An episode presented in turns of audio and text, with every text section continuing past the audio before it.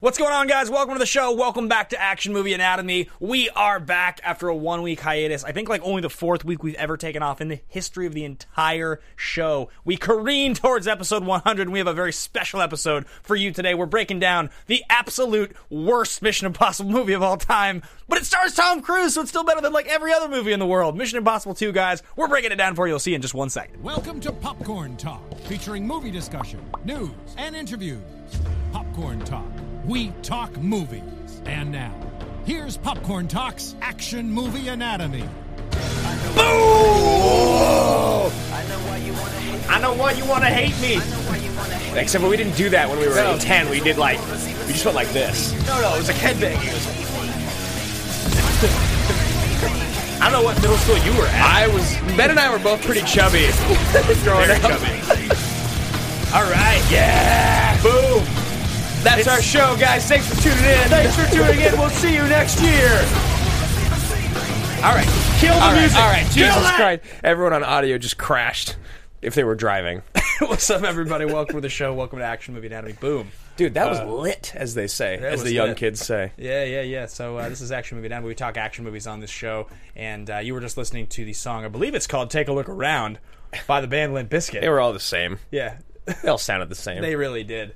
um, but uh, anyway, guys, we talk action movies here. It's the Popcorn Talk Network, the online broadcast network dedicated to talking pop culture, bucketfuls of pop culture. Mm-hmm. It's a brand new thing, right? We've expanded. We're, we're now not just movies, we're all kinds of things. And we've been doing this show for 96 episodes. this is our 97th. Yeah. This is 97 right now. Yeah. And believe it or not, guys, as much as we love Tom Cruise, we still haven't covered Mission Impossible 2 after 96 episodes. There are still a few cruisers out there that we have not covered yet, and uh, this one feels appropriate. I think we established a couple weeks ago on the show, like probably there's seven left or so.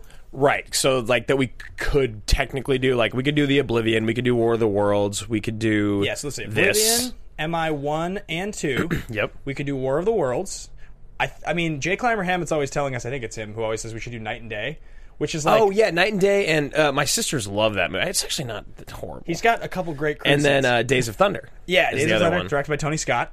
um, yeah, I would say those are. I mean, probably, that's already seven movies. Those are pro, and then we got the Mummy coming up. Those are our next eight films we're covering, guys. Got the Mummy and MI six. Oh, by the way, I'm Andrew Guy. You can find me at Andrew Guy on Instagram and Twitter, and you can find our podcast on Twitter at AMA Podcast. Let me finish. God damn it, let me finish. Uh, you guys can find me at Ben Bateman Media on Twitter and Instagram. Uh, there's so much cool stuff going on other than just Tom Cruise's filmography. Yeah. And uh, some of those things are that the fans of this show, these Yes. beautiful, wonderful, uh, just magnificent fans of this show, have created a Facebook fan page for Action Movie Anatomy. Uh, What I think was so cool about it was like I was following along with the chat, and yeah, it's actually the chat itself or the uh, page itself is called Action Movie Anatomy Fan Page, and you guys are welcome to join, uh, request that, and of course we'll let you in. Yeah. Um, the chat was just blowing up last week. It's actually the last few weeks it's been- it's been going crazy. Uh, but last week for Saving Private Ryan.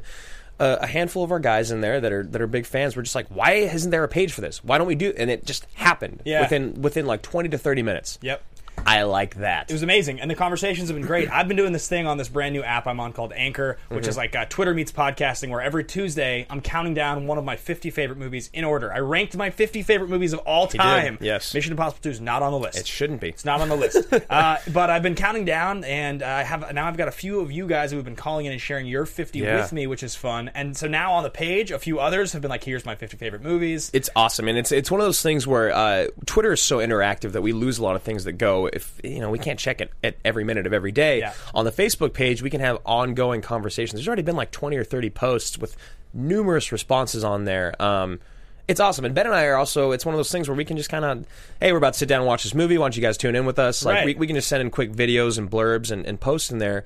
Uh, it's kind of a way to just be, talk to us a little bit more intimately. Yes, and so last but not least, guys, you may be watching or listening for the first time Oh. because you found us on the Ultimate Movie Trivia Schmodown in the Doubles League. Yes. we had our second match yesterday. We it did. Ah. was insanity. It was the one of the greatest matches of all time. Ben had a challenge that went through. You will not see that on the episode. It went into quadruple overtime Yeah. where both teams had a chance to win, but who won? It was the full. It was the first multiple overtime match in Schmodown history. History. And Uh, there were champions in the room, and everyone was blown away by. I think it was maybe the greatest episode of the Schmodown ever. It's, there's been some pretty phenomenal episodes. I No, would no, no, definitely- no, no. I would put this up there in the, in the upper pantheon. I- I've, I've watched literally every episode of the Schmodown that's ever been made, even the old ones before they were Yeah. on Collider, and this was amazing. Ken Knapsack, Rachel Cushing, such amazing opponents. Yeah, they're incredible. They're just incredible competitors, and their knowledge is, is out of this world. And uh, and if you guys want a little teaser, Ben and I got the action adventure category on the wheel. So Yeah. go ahead and watch the episode. We'll see how it goes. yeah. Obviously, guys, what you could have used to just automatically win is this adorable picture of Ben as Limp Biscuit as a child. I was dressing up as Limp Bizkit for Halloween. that's a Oh my lie. I just wore God. I just wore that hat to Th- school. a that's lot. his daily outfit. So this was inspired by uh, Mr. Fred Durst. Yes, in 2000. I mean, I think this is probably literally the same year this movie came out. It when is- This picture that's was what- taken. Great Halloween costume, but I'm assuming it was not meant to Ben, be. uh, we got Stephen Lemieux in the booth. Everybody, how you doing, Stephen? I'm doing pretty good. Stephen is the executive producer of this network and co-creator of this show. Yeah. Just I- to shout out the guy who's always negative in the YouTube comments. Uh, six minutes into the show, guys, and you haven't started talking about Mission Impossible. we're 2. gonna get there, right? We're gonna get there. We've mentioned it. We've mentioned things. There's just some random dude who keeps commenting that on all the popcorn talk They're videos. not even talking about the movie. He's like, he just goes in to find out how long it takes before they talk about the movie. He's like, That's Steven. this episode is Mission Impossible adjacent. it's Yes. not actually about. The, no, I'm just kidding. So uh, anyway, guys, that's the that's the whole precursor. That's our preamble. Let's get into what we're going to talk about today on the show. We talk action movies, and those action movies adhere to four basic rules. Rule number one: the hero is always the smartest guy in the room. The hero always plays by his own rules. I was gonna say. you don't have the, We don't have our own- outlines today, and it's amazing after doing 100 episodes, we don't even know the rules to this damn show. Uh, the rule number one is the hero always plays by his own rules. And yeah, of course he does. Tom I mean, Cruise, Denzel, uh, Hugh Jackman, these Yeah. are people that always play by their own rules. Mel Yeah. Gibson. Ethan Hunt is like the definition of your own rules. Rule number two: the hero and the villain are always the smartest people in the room. I mean, absolutely. One knows everything about the Chimera virus. Hunt. Hunt. And he, uh, he, was the, he was the only agent out there that could replicate Ethan Hunt's work Yeah, because of looks and because of cunning. Because Ruthlessness. he's as ruthless as he is cunning. that's what it was. Uh, rule number three: the movie is driven by a police, military, political, or mercenary figure. He's part of the Impossible Mission Task Force, yeah the IMF, and led rule- by Anthony Hopkins, yes rule number for a movie. for a movie. Yeah, rule number four: the uh, movie contains a minimum of one explosion. Definitely shooting bombs from a distance and blowing them up. Yes. lots of hazardous waste being shot by guns. Uh, a lot of things. A lot of Everything things blowing explodes up. in this movie. in slow motion with doves. Yeah, there's Yeah. C4 at the door. Yeah, the backflip. Yeah. Kick. It's a little smorgasbord of uh, Explosions. of '90s things. So uh, that's this movie. I think hits all the rules. Mm-hmm. Let's jump into the trailer for Mission Impossible 2, and we're gonna get into thesis right after. This is a, it's a fine trailer. Yeah, it's not bad. It was the time. It was the time. I mean, 2000's pretty old. Yeah. 17 years ago. You know. I don't know why it's R. This movie wasn't rated R. You see that? It must have been before they changed uh, the uh, the rating when it got released. Crazy. The face. Woo. what are you doing there? Look, man, he does dangerous stuff. Okay. in possibly the most masculine activity for people. right? Like and then he does the he does the turn. the swing. Oh my god, I remember seeing this trailer. I, like my thesis statement is being reinforced by the minute. By the- Sunglasses. By I think, the I think minute. mine is as well. Yeah. Identity confirmed. Good morning, Mr. Hunt. This is where Oakley's became popular. Oh yeah. It is funny that Anthony Hopkins is only in the one movie. It just bothers me, and it's like also I don't quite know where when to you hear his voice in the beginning, Yeah. you think you should just never see him. Yeah, totally. Totally.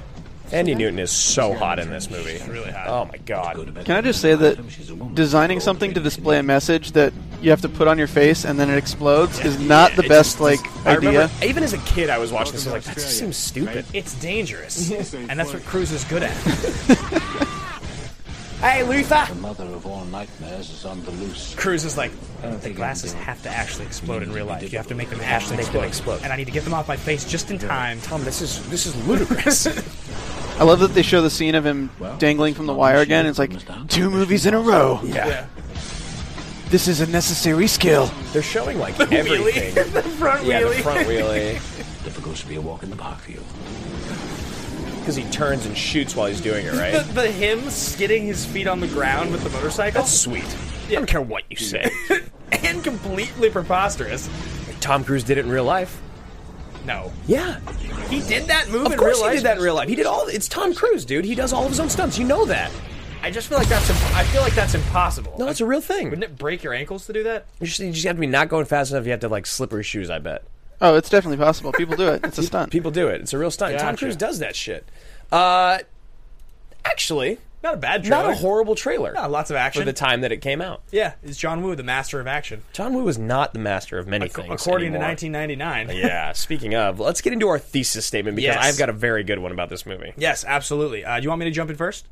Or you Uh, wanna go yeah, first? well, so a thesis statement is something it's, it's ba- based in hyperbole, something that's based in fact. It's not my favorite. This it's Yeah. the greatest example of this. It's like if someone talked Mission Impossible two at a party to you, you would go, "Oh, all right, well, I got something for you," and you would drop this knowledge drop the on hammer. them. You got it. Yeah, it's like it's it's like you want this to be the driving force behind watching this episode. You think about it the whole time. Yeah. Any conversation you get in, it's like you're the expert on this because you have this opinion. And anytime something gets brought up throughout the episode, you're like, "That totally reinforces my thesis. I'm a genius."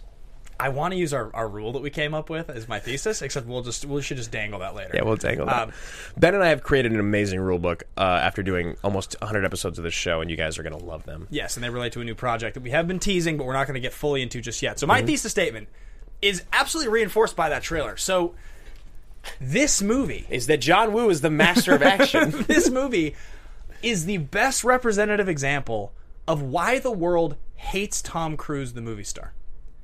yeah, It's not. It's not Tom Cruise, the actor. That's and, it's, a, and that's a you're not different saying thing. that we ever hated him, although I did I did dislike him for a while.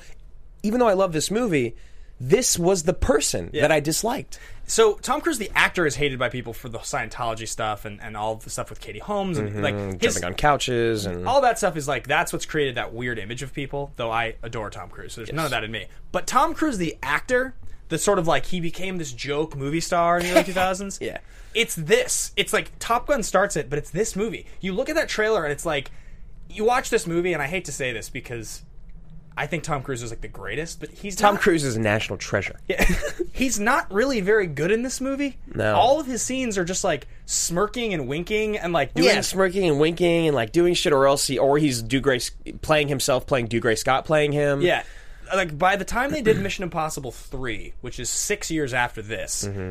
he got it. He was like, "All right, you know what? It's much more appealing for me to be a real actor with real chops who's having Yes. like emotional moments has with- like real stakes. yeah with other good actors and like who like all my scenes aren't just like me like eyeing up Danny Newton from across some dancers Yeah. or like having long hair and a scar on my face. It's like the dumbest thing I've ever seen. They're just like I, I think the biggest problem is that John Woo didn't know how to pro- like properly direct Tom Cruise. Yeah, I mean, I think that when you know you and I were talking a little bit before the show, and the two of them, and it's definitely more so on Wu because first of all, Cruz wanted De Palma to, to direct the sequel, and Yeah. De Palma turned it down, which I. As much as you dislike the first one, I think that that was a, better movie. that- it would have been a better movie. Yeah, exactly. Um, directors need to know how to use their muse. Yeah. Tony Scott is phenomenal at using Denzel. You know, Leo is used by Scorsese masterfully, but John Woo is not able to use Tom Cruise. He used Tom Cruise, the action star, only when you realize that the things that you like about Tom Cruise are uh, what is that aggressive sincerity? Yeah. it's it's that side of him acting that we all enjoy. He like the only scene in the entire movie that he has that moment is after she injects herself and they're sitting behind that. they're just sitting there, yeah. And he's like, he's like, I God, won't, I won't lose you. yeah, and that's it. And it's not even a great scene. No, but it's the best scene. Yeah. in the sense of, or at least with the most stakes. Yeah, definitely. It's so I think that the reason people hate Tom Cruise though is like when you watch this movie, it's just all winking and smiling and motorcycles and speedboats and explosions and it's just Yeah. like it's just using this one side of him that if you don't put the other side with is not likable. Yeah, it's like he uh, he's too self aware in the film of, of who he is and how he comes off, and you're just kind of like, dude, get get bent.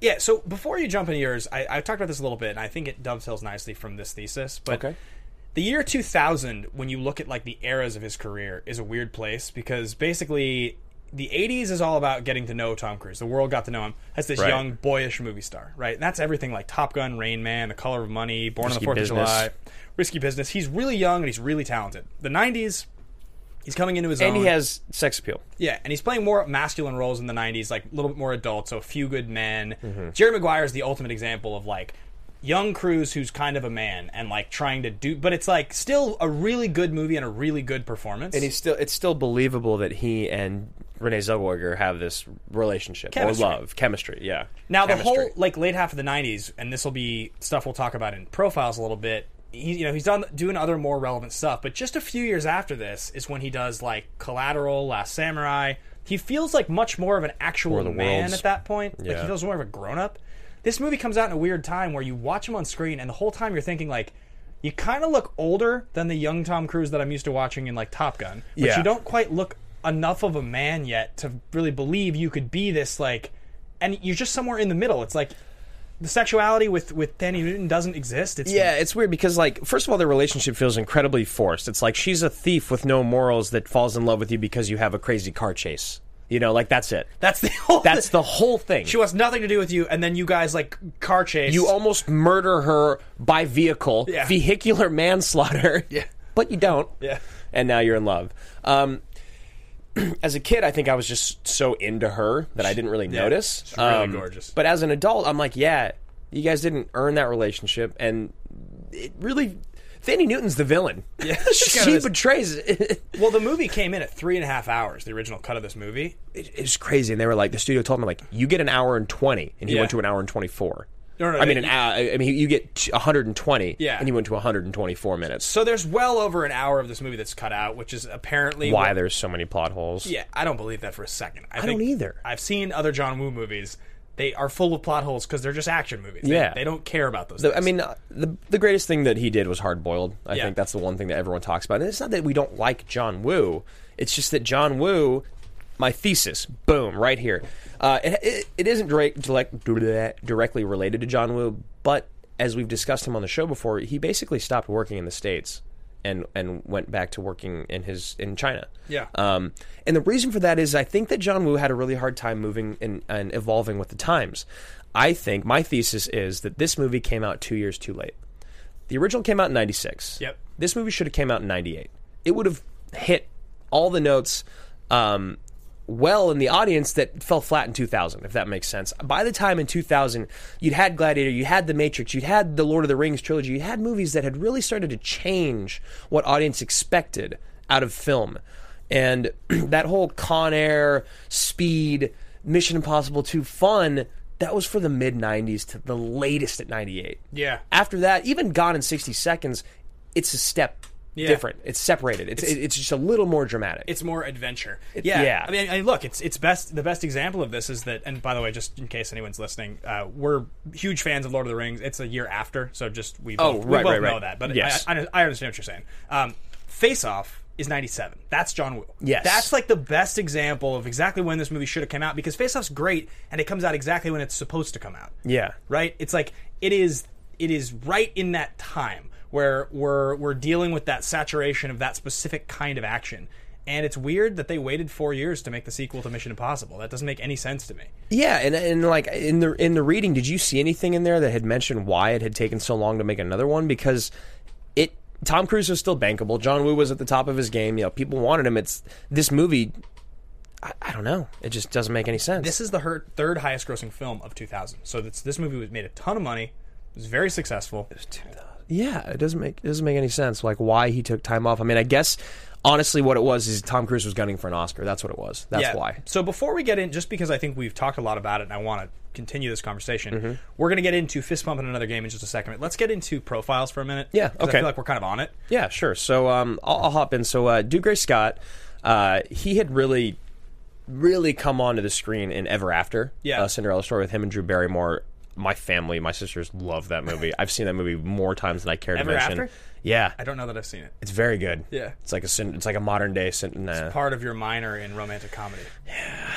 It's good though. Anyway, so that's where Dougray Scott came in. Everyone kind of fell in love with him. Then he did this year's Love in '99 and Gregory's Two Girls uh, as well in '99. Um, so this felt right. It was like you're good looking. You've done other movies. You're kind of a heartthrob now that you did the love story. Let's put you in a villain role because he does kind of have that look to him. Oh, yeah, you big know, time. just a little bit. Um, Hunt. and then Hunt.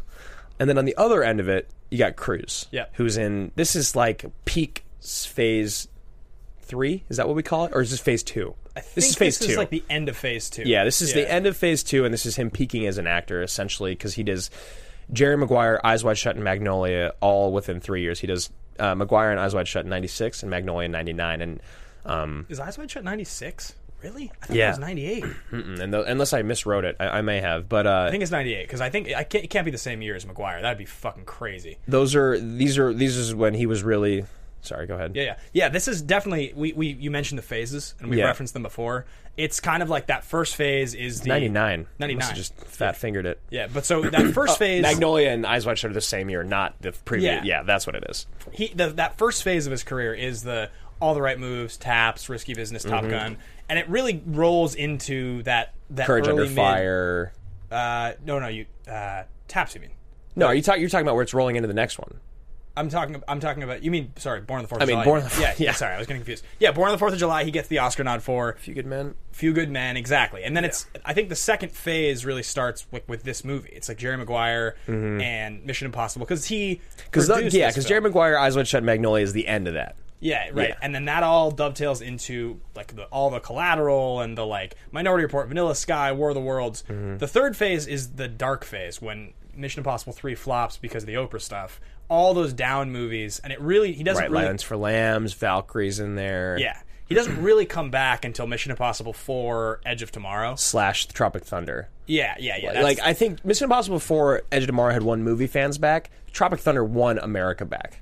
That was like That's like the important thing. Right. It happens in the dark I'm time. not an asshole. but people were like, "Oh, that was Tom Cruise." Yeah, And he so, can make fun of himself. So then, by like 2014, when Edge came out, people were like, "All right, the fourth Mission Impossible is pretty good, so we're back on board." And I think now he's bankable again. Yeah, I mean, I think that it's so funny that these people learn to do that. The McConaughey's, the Goslings, the Renners, like you Yeah. have the Tatum's. You have to know how to make fun of yourself if you're going to time. be that good looking. It's like the most endearing You, quality. really do, yeah. Uh, so, is that all you wanted to talk about? with Star profiles? Yeah, just talking about I think sort of uh, when this movie came out and like why why it was successful, why he chose to make such like a crappy movie as Yeah. the sequel to like, but it I don't think he had quite gotten there yet in terms of okay because he unifies his brand. The the tail end the tail end of Phase Two, when it really does end with War of the Worlds, Mm-hmm. is him realizing okay, I'm done trying to win Oscars. He was lost. That's what it was. Yeah. he was just completely lost. he's like, you know, I think I think Last Samurai can be kind of referenced as probably the last time that he tried to win an Oscar, and I think he does get robbed there because he's really good. But I mean, that's like the, that string of movies, which is like Vanilla Sky, Minority Report, Last Samurai, Collateral, War of the Worlds. The majority of those are just like masculine, actiony, big epic. And then after that, when he comes back, it just becomes okay. I'm not going back to the old style. Right. Everything I want to make has to be kind of in the vein of like big, epic, exciting. I'm gonna be the guy that does my own stunts. That's gonna be my thing. Mm-hmm. Mission Impossible was really successful for me, so I'll stick with that formula. I'll make The Mummy. I'll make Edge of Tomorrow. I'll make Oblivion. You know, sci-fi stuff. Yeah, yeah, yeah. And, and he's now he's clearly solidified. He's he's you can see him, and he's so comfortable. It's again, it's like he's self aware in the movies, but he's so self aware that it comes off like that. He's he's watching it like we were watching it. Yeah. So when you see stuff happen in MI5, as he kind of gets like kicked around, or it's like those moments of him Yeah. frustrated and like he's getting older. Yeah. We're all seeing that, and enjoying it together, Yeah, and but he- he's using those. But he's also more jacked than you or I, and he's 53. Oh, absolutely, he is. But I just mean, like, you know, when he gets like he's like he gets his ass kicked, or he's like getting up, and you Yeah. can see that it's like it's a little harder for him. Oh, yeah. I just love that. the Grizzled Cruise is a great face. Yeah. Uh, so, oh, another one of my thesis statements was that no one has no director has ever been more mesmerized by movie magic than John Woo. Yeah, And the yeah. face switch because I want to get into that here with our fist pump moment. Let's do it. Yeah. Okay. So fist bump moment, guys. is That moment of a movie you're watching, something happens, and it's just like, yes, this is so awesome. Or you like look at your buddy, you're like, are you seeing this right now? It's like you're you're in on the joke. And Yeah. It starts to happen in the movie, or you're in on the secret, and you're just like, yes. That's Yeah. what it was for me in this. yeah so uh, it's it doesn't even it doesn't have to be a specific thing like a like a headshot or a line it can be anything you want it to be it can just be the tone of voice someone uses the first time you see an actor on screen gary busey's teeth whatever you want it when to music comes on, anything. be. uh, yeah go ahead so mine it's definitely no matter how many times i watch this movie and how old i get i will still always love the ridiculous ridiculous moment when Dougray scott's like this is called getting your gun off and he just murders tom cruise like beyond murders him after he shoots him in the leg he's like what you can't talk he's like and then uh, his Yeah. his partner's like i'm afraid he broke his jewel yeah you know But for some, okay, so this is the fifth time that the face swap has been used Yeah. at this point in the film. But my fist pump is for sure when he pulls off the face mask and you see the horror in his eyes, and then Cruz is running around the corner with the Dugray's thing, like- and he's- Dugray's like, "Ah!" and he's running around with the with the virus, and he pulls it off like dun dun dun dun dun. dun. Like that was so awesome as a kid, and like no matter how stupid this movie is, I just like feel like I've been screaming in the microphone for thirty seconds. No matter how awesome or ridiculous this movie is, that moment will always make me fist pump. I'm always like, yes. I would agree. I would agree. I think there's a lot of fist pump moments for me. All of my fist pump moments in this movie are silly moments. None of them are like that is so badass. Right. They're all like just like absurdity. um, I think probably my first fist pump comes from the fact that we're gonna show this. We're gonna show this thing in just a second here. Did you know that Gleason was in this? I forgot. So when you saw him, was that a little mini fist bump? Oh yeah, anything Gleason's in. But we're we're gonna show this thing here, and it's it was from I think the MTV Movie Awards Mm-hmm. this year in 2000. Stiller and and Cruz had become friends, and so Stiller would spoof Cruz sometimes. And I hadn't seen this movie since it came out in 2000. But um, the the moment in the movie when he's doing the rock climbing at the beginning, and he and he's swings like around. hanging by one hand, and he does the like backward swing where he's like suspended, and you see, but and it's in the trailer. You're like, oh yeah, this is sweet. You're like, this is totally, totally absurd, and like, uh, s- so Stiller references it in this thing, and when you watch it, it's like. He, it is exactly the shot Uh, from the it's movie. amazing. And the shot of the movie is just as stupid. It's like just as silly. And I saw it. I was just like, I was like, this movie. This is early in the movie. This is is your sweet. fist- this is good. I mean, this is literally that's like four minutes in. Yeah, yeah, It's, that's like, amazing. Really early. So let's cue this up. Yeah, we'll watch let's- a bit of this. This is funny. Yeah, this was like two and a half minutes, three minutes. It's so good. Yeah. Have you seen this, David? No, he hadn't. I don't think so. Uh, Oh, dude, it's so good.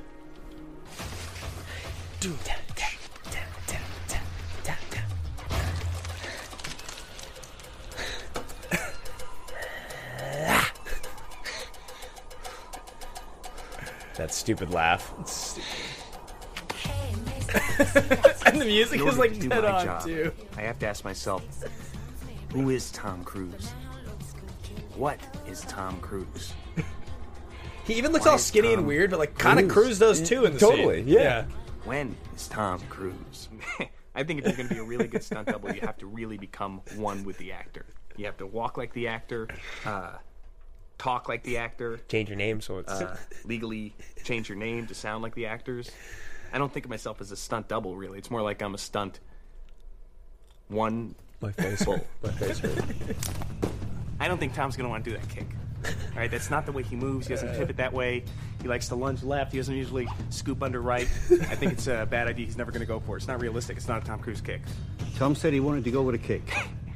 Uh, I've done 14 films with Tom. All right, so I think I have a pretty good idea of what Tom does or doesn't want to. How's that kid coming along, huh? He doesn't think you'd go with a kick.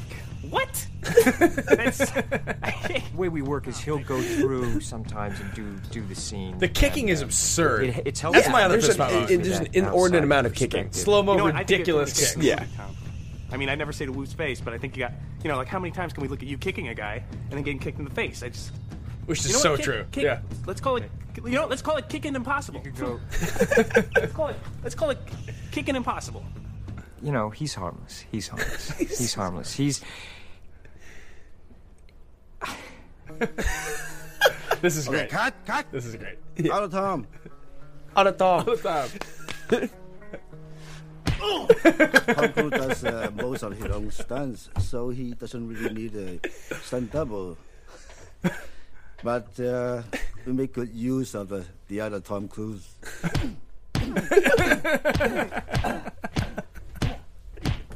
Harder.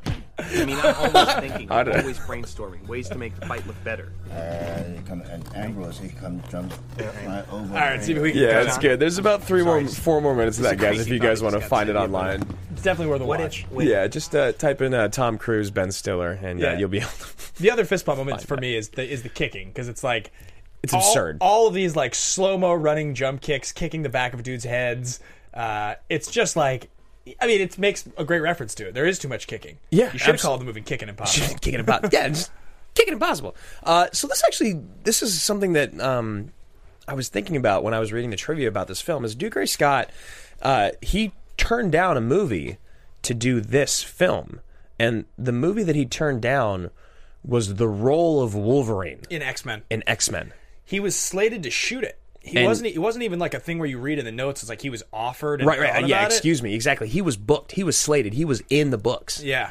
And so uh, Jackman got the role after Dugray was like, "I'm going over on MI2. I can't, Way over. I can't shoot this." And so Jackman gets the role that ends up becoming the career-defining role for Jackman. Role of a lifetime, one of the greatest roles ever for someone of that age and stature. Um, I also have to think that honestly, I don't think that X Men would have been the movie that it was with Dude Gray as Wolverine. you know, it's another one of those things. Hindsight is twenty twenty. All things happen for a reason. Every single time that you and I have done this and talked about it, it's been better. It's been a better movie because of the fact. So uh, I pulled a couple other ones, and one of the biggest ones that popped in my head was Will Smith turning down Neo. Yeah, that is one of the greatest. Uh, he turned down Neo to do Wild Wild West, Yep. which was one of the biggest missteps of his career, and one of the greatest things to happen to cinema.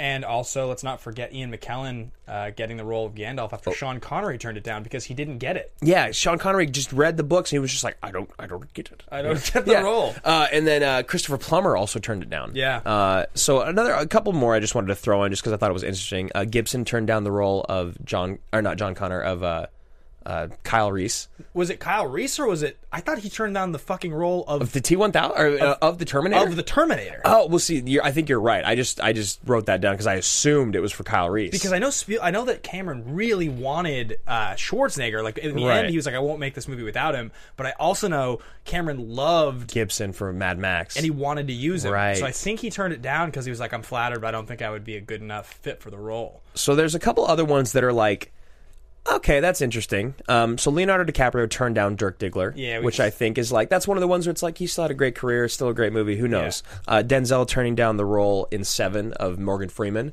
is another one like could have been cool, could have been awesome. Ah. Sure. Yeah. Um, the two though that I have on here that I really am am just like thank God yeah. are Travolta turning down Forrest Gump. Could you imagine that? My name's Forrest, Forrest Gump.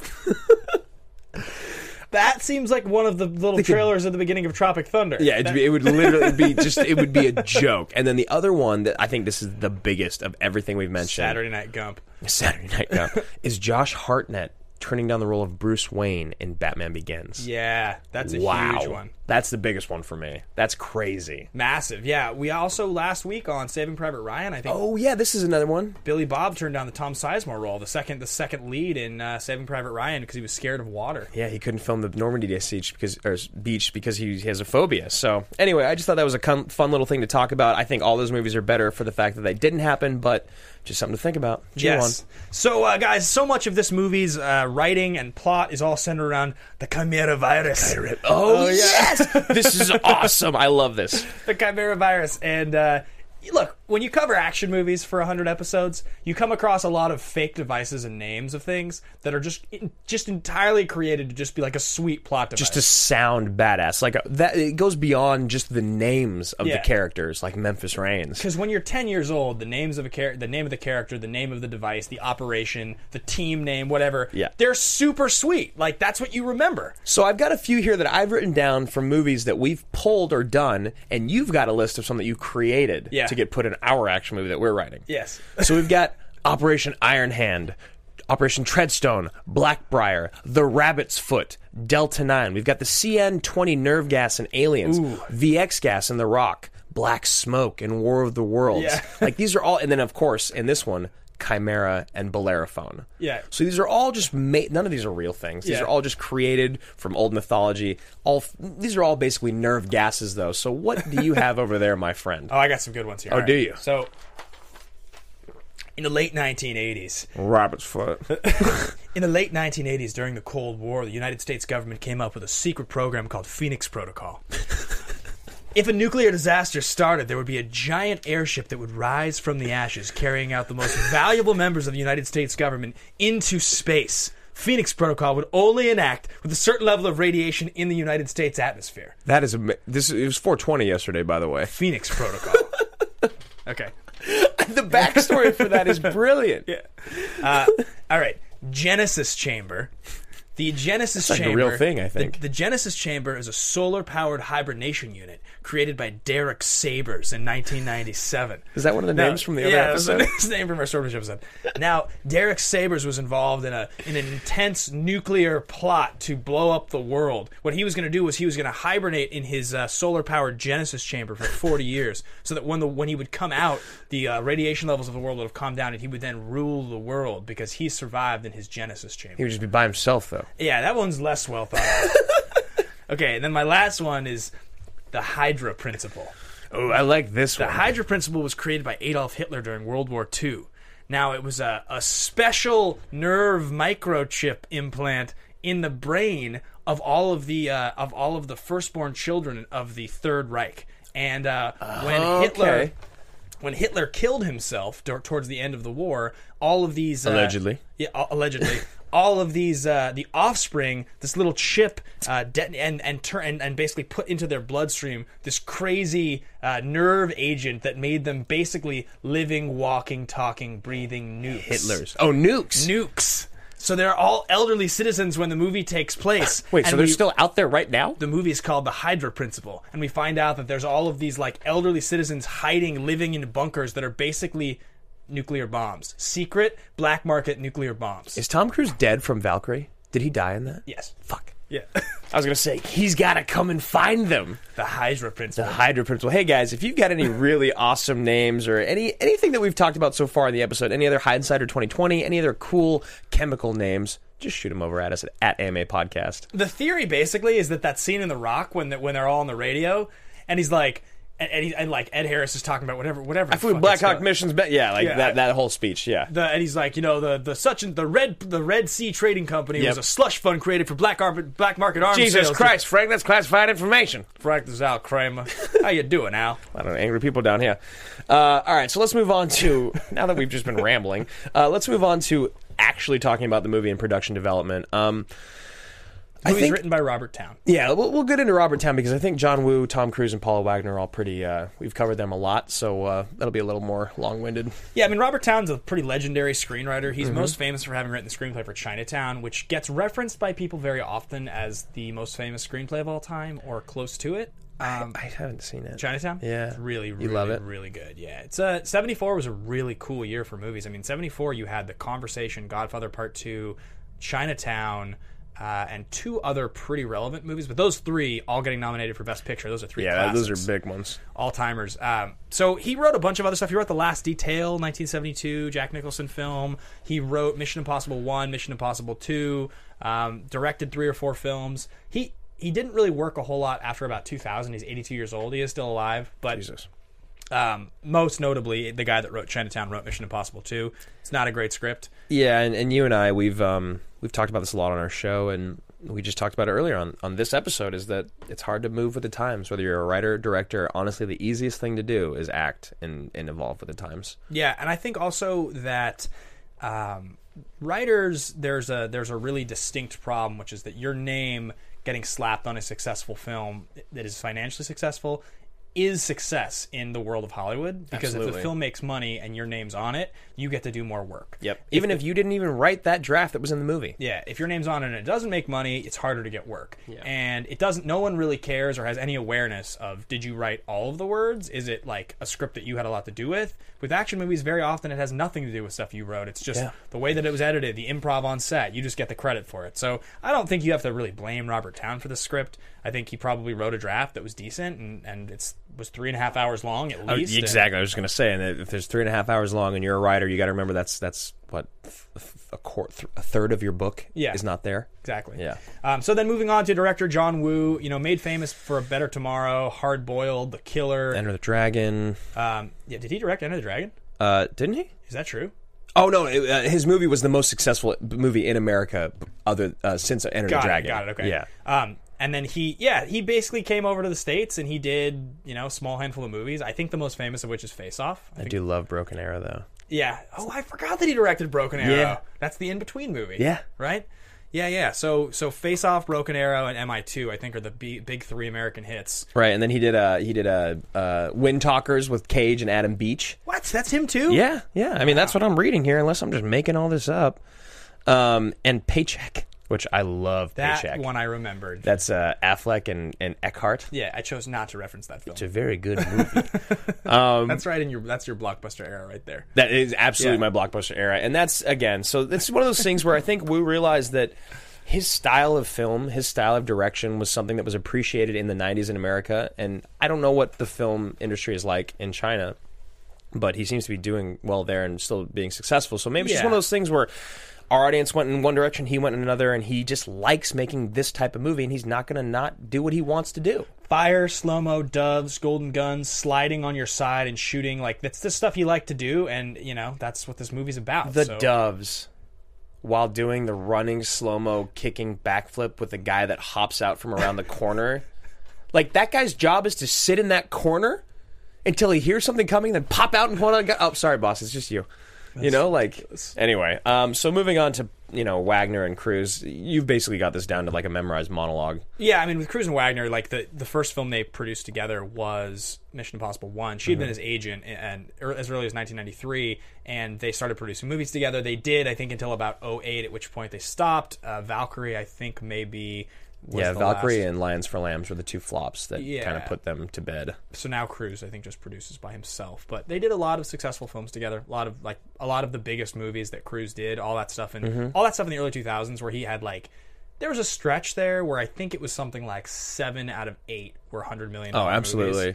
And I don't know. I, I can't speak on their relationship now, but I feel like it's one of those things where you do business for a long time and things start to flop. You just move on. I, I- I would hope that they're still friendly because they had so much success together. Yeah, definitely. So moving on to uh, this movie and its critical box office reception, which is, is it's pretty interesting because I'm sure you know critically this movie did not do well, but at the box office it did real well. So this movie cost 125 million dollars, which, um, by the way, is 55 million dollars more than Saving Private Ryan. Yeah.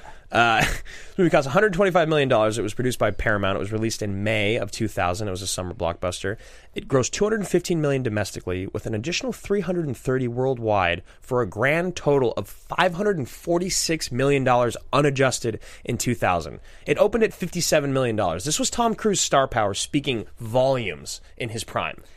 Yeah, 2000s right in it. You can see here this is the box office, the uh this is the unadjusted domestic numbers in 2000. How Oh, the Grinch Stole Christmas was the number 1 movie. Makes sense. I would never have guessed that. I mean that, that- if we're talking about people in their prime, this is Jim Carrey in his prime. Do- everyone loves Dr. Seuss, and like I remember when that movie. I went and saw it in theaters. I mean, you think about when you talk about you talk about bankable, right? So let's just go through this list. And see. Yeah, th- this is. I was just thinking that. Jim Carrey, he's number one, Yep. right? So that's, that's 200, you got 260. Hanks. 200 Hanks for, in Castaway is number two, 233.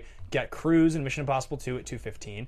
Russell Crowe, Gladiator, 187. This is right in. He wasn't as much of a box office star. this that was is more so of- good. Then you got Mel Gibson and What Women Want. You've got Clooney and Wahlberg in The Perfect Storm. Which makes sense too that they that movie didn't do as well as the other ones because Clooney and Uh-huh. Wahlberg in this year were not quite as big as they would get. Yep, and then you've got Ben Stiller on his way up in Meet the Parents with Taleone and uh, or not Taleone. Um, I always mix those two The- up. I can't Uh, remember yeah, the name. I always quiz you on that. uh, De Niro. Terry something, and then uh, yeah, De Niro, and then you've got X Men, of course, which is Yeah, which is that's a weird one because X Men didn't have star power to make money. It just it didn't. It had, I think, it just had the appeal. yeah, I think it just had the appeal. And then Scary Movie, which was the early that was the early hit with those stupid those stupid parody movies. yeah, that was the beginning of, of the the beginning of the end as it was and, and this is a story and correct me if I'm wrong, but I do love this story. I've been telling it for a long time. My friend told it to me is that the the Marlon brothers the Wayans brothers, excuse me, wrote that film, not ever expecting to make another one, and they were offered to do the second one and they said no. And I heard that like the VP or the CEO or someone from the production company showed up at their door with a check for hundred million dollars for the two of them being like, Make the movie Oh, I didn't know this is is yours because that movie was a massive success. Oh, yeah. It cost near nothing to make. All of the movies have been pretty successful up to like four or five is when it kind of started to fall off. But I like wonder how much I wo- how much did Scary Movie cost? Steven, would you mind checking that? They for us made an and see what the cost, the budget on Scary Movie was. insane amount of money. What lies beneath making 155? Uh, it makes Is that sense. Pfeiffer and Ford? yeah, it's Yeah. the tail end of Ford. 2000, 19 mil. Nineteen million dollars to make, and how much did it gross? 157 domestic. One hundred fifty-seven domestic. Yeah. Yeah. that's crazy. That's a, it's a really good return. So yeah, so you look at you know studio heads, they're like, yeah, yeah, do it. Do another one. and the second and the third are great. So critically, this movie got a six point one, and 6.1 seems high. It's, it's very high. Yeah. And it, it totally f- is the opposite of our algorithm, which makes perfect sense for this film. It's got a 57% by all critics, 58 by top, and a 43 by audience. Yeah. Because as an audience, especially now, we, we expect something different as, Yeah. from Tom Cruise. And at the time, like you said, it was the Tom Cruise no one liked. I'm curious to know. So, if you, a blockbuster is characterized by making an American blockbuster is characterized by making hundred million dollars domestic, Mm-hmm. I would love to see: is this the worst Tom Cruise blockbuster? I don't. Probably his later stuff because If, if like Oblivion somehow crest, crested it or somehow. probably did I bet you Edge made less movie than, money than this, for D- sure. adjusted. You mean or yeah. Edge made one hundred and seventy-two? No, it made three hundred and thirty something worldwide. Is what it was. Right. So it made more than hundred, but yeah. But I mean, I, that's also a fourteen-year difference. Yeah, and it's one of those movies. Edge of Tomorrow is one of those ones that uh, he was fighting to. He was fighting to win people back. Still, Yeah. that was the that was the one. That was the one action movie where you saw it again. That was different. That wasn't Mission Impossible. And you're like, Yeah. surprise. I'm in. Big surprise on Yeah. that one. Yeah, nobody expected that. Um, So uh, I think that covers it. So let's let's uh, move on to favorite line. okay, sounds good. Yeah. Do you have what is your favorite line, Ben? Hunt. Hunt. Is it really? I think the script in this movie's bad. Yeah. And like all of the conversations are bad. So like there's really almost no line in the movie that stood out to me. yeah. I- I mean, Hunt. I, I wrote that. Anytime Yeah. that Dugray says Hunt, Yeah, it says hunt. And then the other one that pops in my head is the one that I just said. Uh, Freddy's Brookie's jewel. Yeah. That line, and then uh, and the other one's when he shuts the door on him, and he's like, "You never know who you might run into." Yeah. uh, he's like, "All right, now where's the Lou?" The guy- the finger. That dude who like the tech guy who was later to be replaced by Simon Pegg, who's just an, a less good version of Simon Pegg. Basically. Yeah, they just never acknowledged him being out of the franchise. I didn't even remember he existed. I, saw his face and I was like, "Is that?" Letha. Yeah. You're like, stop talking. He doesn't even die. Um, and they also did like a lot of like reference to like Luther wearing designer clothing, which I guess is a gimmick they dropped because I don't remember that from the later movies. They might have said something about his shoes or jacket later on. Okay. But then, like, what about the bomb on the van? yeah, there's another. that he just like, sees in the rear. First of all, what is your rear view mirror doing focusing at the ground? Come on now. yeah, You're supposed to view the rear, right? Yeah, right? Not the floor. it's an IMF van. Um, so yes, I think I think that definitely that was absurd. I think probably my other favorite line is when Brendan Gleeson is uh, he's like tied up or whatever, and he's like, "I'll admit it, you have my confession. I'm in the business of making, money. money. Yeah, Yeah. Uh, Gleason's RAR in this is fantastically high. Gleason's got a high RAR. That's rating above replacement, guys. It's a new term Andrew and I are working on. Yes. We'll be de- debuting that soon, de- debutting it soon. Debutting it. Uh, oh, and I actually do like the. Uh, the beginning. Well, this isn't Mission Difficult, Mr. Hunt. It's Mission Impossible. Yeah. Difficult should be a walk in the park. Yeah, you're like, all right, it wouldn't cool. be a holiday if you knew where I was. Or is this- Oh man, this movie's. I feel like we need to just reflect for a second on this film, just for Yes. like thirty seconds before we get into the categories. It's not horrible. no, It's fun to watch. it's enjoyable. It's more enjoyable than, than definitely some movies we've covered on here for sure. I would highly recommend being a slightly inebriated or at least under the influence of something. And also, for the record, like you cannot be a fan of our show and not have seen all five Mission Impossibles. You can't. It's Although I hate you guys. Steven is a big fan of our show. Steven helped create the show and Steven has never seen any Mission Impossible. if you were gonna Is that like the worst thing for somebody who runs a movie or what used to be a movie network? Honestly, man, I've just never been more shocked at something you've told me about film, I think. it's pretty surprising considering If- that- if- uh, you'd have to go out of your way. well also considering our show like you've you are the producer of the show and like you have done you have like talked to us about our show so many times You've engineered other Mission Impossible episodes. I feel like at least one of them. i just am surprised you haven't gone out of your way to watch one of the movies yeah. Yeah, I Anyway, just we're haven't. still Just very haven't. happy to have you in the booth. so But I can't be a fan of the show. you can't Okay. be. You're not a fan anymore. so here's the question let's play this game okay. somebody hasn't seen a mission impossible movie what's the order you recommend they watch them you don't necessarily Oh God. want to just say best to worst I think you and I have had this discussion before. we've we've ranked them Yeah. but i'm saying i don't think you'd want to just say watch this one first if you had to watch all five movies Yeah. where would you start my this is this is what i would say So I uh, instinctively, right off the top of my head, I think I go one, four, three, five, two. okay One, four, three, five, two. So that's one. G- Rogue Ghost The Rogue Nation's oh f- yeah, Ghost is Yeah. Ghost Protocol's four. four. So uh, Ghost, Yep, and then MI three. yep. and then Rogue Nation, which is five, and then two to come back and be like the only ones that I would switch is maybe four and five. So let me let me tell you my reasoning behind this. Yeah. I think you need to see the first one. I think you because have to- I think you have to see the first one. I agree. I always agree with that. I think the fourth one is the most user friendly, palatable, appealing to the audience. It's got the Burj Khalifa. It's a little more fun. They- There's- it's, the, it's not the Kremlin. They blow up the, Kremlin. It's just like very cool, you know. And then three is like, all right, I'm into the franchise now. Give me a real fucking movie. Excuse my language. Yeah. Uh, and then five is or four or five if those are switching is again back to like super fun, very well made. Like this is a good place where the franchise is going. And then two is like this is what you missed. Yeah, I would say I think I completely agree with you. There's a part of me that wants to say watch three second, but Mm-hmm. I think that that's a little too meta. I think that's like us being like a little in too deep. Yeah, I think it. I think it. I think I agree. Um, I think that if you watched one and then you watched three, you might just be like, I don't get what the appeal here is. Why do people still talk about these movies? Mm-hmm. And I think that you're right that y- it's it's five or four. It has to be second. and I almost want to say five because I love. I, I I like five more than four. Yeah, yeah, that's a tough one. I you know I, this is I think I would go one, four, three, five, two, which I think is what she, that four, was. three. I think that, was your the initial second. instinct. Yeah, yeah, yeah. So, guys, just get at us. Let us know what you guys think. Rank the movies. What order did you watch them, or what order would you do you think you should have someone watch them? in? and also, if you know someone that hasn't seen them, do it. Yeah, because I think my argument would be one, you have to start with. Four, it's like Cruz is still young enough looking that he still feels like it's not that much of a departure from the first movie. That's true. And so yeah. he still feels like 'Cause he's in sort five. of he's like he's grizzled. Yeah. So you have to watch five a little later because and even the payoff with five when he runs from off screen and jumps on the airplane is like Hunt's been doing this for a while. you and I. That was like twenty years later, "Oh." and Yeah. he's still doing it. And That, makes was- sense. He jumps yeah. on screen and you're like, oh, and, and Luther. There's a lot of callbacks to the fifth movie Mm, that mm-hmm. you kind of need. So I think going four and then three and then five and then two. Yeah, makes so the one, most four, sense. three, five, two. That's funny. We of course we both agree on that. Yeah. All right. So getting into the categories here, this is going to be an interesting conversation in this or Will- on this will it? show. I don't think so. on this show, we have three action movie categories. Those categories are Totally ridiculous, totally legitimate, and ridiculously legitimate, and they are just what they sound like. So totally legitimate movies are movies that are like.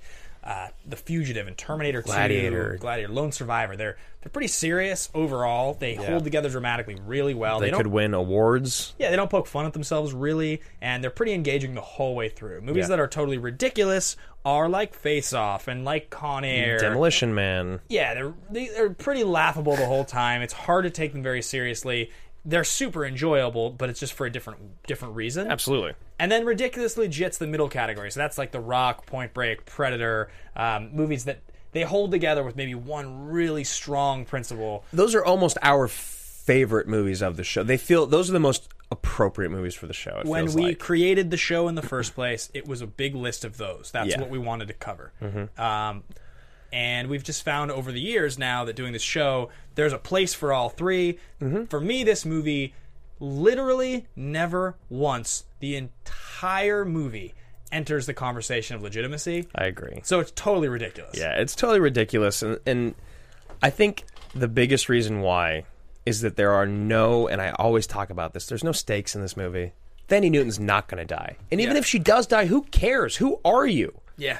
There's no relationship. You're not his wife. You're not Michelle Monaghan. And okay, this is the third thesis I had, and I'd said Yeah. no director has ever had to apologize more for a previous film in the franchise Then J.J. Abrams. than JB J.J. Abrams for John Woo. So you're talking Carrie Fisher, um, or not Carrie Fisher. excuse- I don't know where that came from. Uh, Carrie, what's her name? The brunette that Carrie- dies. Not Carrie. What's her name? Oh, oh, oh, Carrie Russell. Carrie Russell. so you Russell. got Carrie Carrie Russell in Fisher. there is just like one of those things. Like this is a real movie. Someone is going to die. Yeah. You got Michelle Monaghan, who's his wife in Yeah. the beginning, who does die into Yeah. your knowledge, and then you've got the most important thing, which is that they show how difficult it is to recreate the face and voice Yeah. recognition uh, uh, mask and thing that they that they do in what thirty seconds in this movie. Yeah, the most like daring stunt in the movie is when Cruz gets thrown into a car sideways and like a drone flies over him. Like Yeah. that's the crazy moment. Yeah. That's the stunt, and That's like, it's the a stunt. great stunt. And not only that, you've got the guy that won Best Actor the, for the, that year as the villain. Is the villain. It's like everything about three was like we're going to go in a little more of a serious direction. it was just it was just making up for the things in two that we all as an audience were like, that's not good. yeah, it's bad. Yeah. So um, that was just a little Yeah. tangent I had. So uh, there's only one more thing left. Yeah, and that's going to be something called The pitch. I'm glad we never got the sound. I know. I've gotten really good You're at good it. at it. You do the you do the cougar growl. Do we have a pitch? Uh, yes, we do. We actually do. Oh, yes, we do. Yeah. This Yeah. Is, so this is episode 97. Mm-hmm. We've got three weeks till episode 100. Um, episode 100 is going to be a really big deal, guys. We have a lot of really fun stuff planned for that week. Yeah. Um, there's a huge number of things that Andrew and I have talked about over the course of the last couple of years, and we've gotten closer and closer to those things. And we don't usually have time. Like, if we wanted to rank at this point nine like 96 movies, that's a whole show. Yeah. So we decided for episode 100 for that week, we're going to film a bunch of additional stuff and we're going to give you guys a piece of content every single day Of that week. between 99 and 100 leading up to the 100th episode you're going to get a piece of content for seven days and uh, it's, we have a lot of fun stuff planned we've talked about a lot of cool stuff Get on our get at AMA Podcast on Twitter and find the Action Movie Anatomy fan page on Facebook. Yes. This is where you will find these things. so the pitch guys is Jurassic Park. Yes. We were going to do Jurassic Park for a long time. We were going to stay away from it and we just fe- it's like the closer we get to it the more we realize that like the rules we use and the thi- like they're important but it's more important that we do classics with a lot of action in them and Yeah. Uh, that's a classic with a lot of action in it. That, that, that, that, that, that, that's chaos theory. Yeah. Uh, yeah. I mean, it's Jurassic Park, man. There's no, we do not have to legitimize or defend why we're doing it on the show. It's one of the greatest adventure action movies of all time.